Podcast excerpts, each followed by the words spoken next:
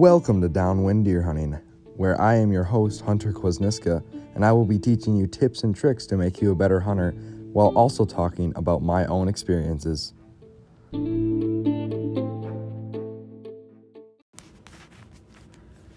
All right, welcome back for another episode of Downwind Deer Hunting. I am your host, Hunter Kwasniska. Today I'm joined by my neighbor, Brian Zahn, who pheasant hunts, our first pheasant hunter on the show. So Brian, can you tell us a little bit about pheasant hunting? Like, what is it like? Uh, pheasant hunting, uh, I just like how it's the rush of, you know, when the bird gets up, and it almost scares you at times because you could almost step on them. Um, so that is the one thing I like about it. And then just having, you know, I have a dog, so just watching the dog work and seeing how they do. Do you makes, always makes, need a dog while pheasant hunting? You don't, but I mean, the dog can pick up a scent a lot better than what you can. You know, if you're just walking by yourself, you're just hoping to scare them. Whereas the dog can, you know, find them with the scent, and it's fun to watch. Like, I have a pointer. It's fun to watch the pointer work. And what's a, actually, what's a pointer? Um, so some dogs point and some dogs flush.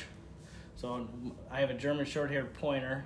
So he, he'll get on the scent, and when he gets close enough, he'll just sit there and point until I tell him to, you know, go after the bird or flush the bird, and then he'll jump on the bird and it'll flush, and hopefully you shoot it. So what what would be better than, like, a, because you said there's a flusher, so would yeah. that be a dog that just flushes right away? That's a dog that works a lot more. It's just kind of, it's working back and forth, and it'll get on a scent, but it won't, it'll just go and flush it up right away. It won't, uh, it won't stop and point like a, a pointer will. Well, which one would you rather have, a flusher or a pointer? Um, I guess it's kind of personal preference, because, I mean, some dogs, they'll point, and then, you know, the bird will still be moving, and they'll they'll think they're close enough for the bird, whereas um, a flusher will keep moving until it's on that bird. Yep. But most of the time when a dog points, it's there's something right in front of them. So. And you, you deer hunted before, right? I do deer hunt, yep. Uh, so which one do you like better, deer hunting or pheasant hunting? Um, eh, it's kind of a toss-up. I mean, I like the the fact of, you know, shooting a larger animal and, you know, putting something on the wall, whereas I also like, you know, actually moving around. When when you're pheasant hunting, you're actually walking through a field, yep. and just sitting and waiting. And, you know, like I said, watching my dog work is, is fun to watch. How long have you been pheasant hunting? Uh, probably since I was twelve. Really? First shoot, yeah. And how how long have you been deer hunting, would you say? Both same. Same time? Mm-hmm. So in, in pheasant hunting, what are, like, some rules? Like, during deer hunting, say you have to wear orange. Like, fifty percent yeah. orange, like, your torso and hat have to be orange. What mm-hmm. do you have to do for pheasant hunting? Uh, pheasant hunting, I, I think it's, like, the same kind of rules where you gotta, you have to have, like, orange hat and some kind of vest. Orange, you have to wear orange as well.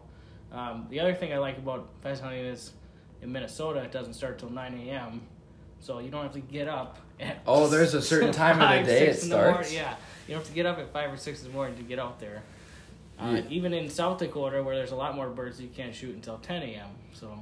You said a lot, like, what are the, a lot more birds, so there's better places to hunt? It's like, oh, yeah. That's, where do you hunt? Well, I hunt around Minnesota, but I've gone to South Dakota a few times. And you have and, better luck in South Dakota.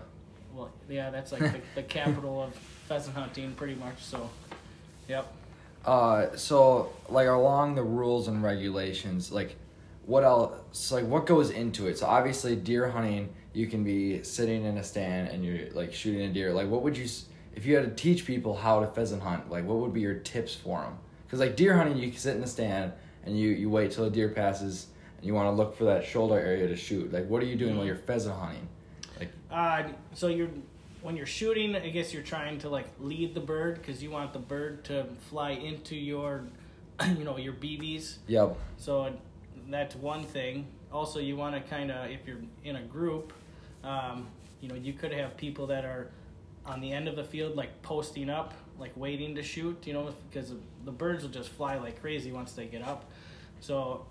You kind of walk in a line so that you're not shooting at people, and then when you get close to the end, you know, you wait till the bird is, you know, at least ten feet in the air before you're shooting, so that you're not shooting down low, low to the ground, and you know, you want to be safe and not hit somebody. Yep. So you said you hunt in groups? I, I mean, I've you, gone you before can. myself, but it's I mean, you can definitely cover more ground and, you know, try to scare up the birds more when you're in. And the how did you say you hunted in a group? You walked in a line and posted up. What did you mean by all that? So just walking in a line so that you're, you know, when something gets up, it's up in front of everybody and you're not shooting directly at someone.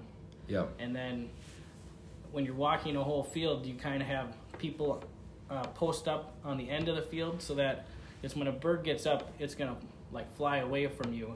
And so you're hoping that it flies at one of your people that are posting. Got it. And they can shoot.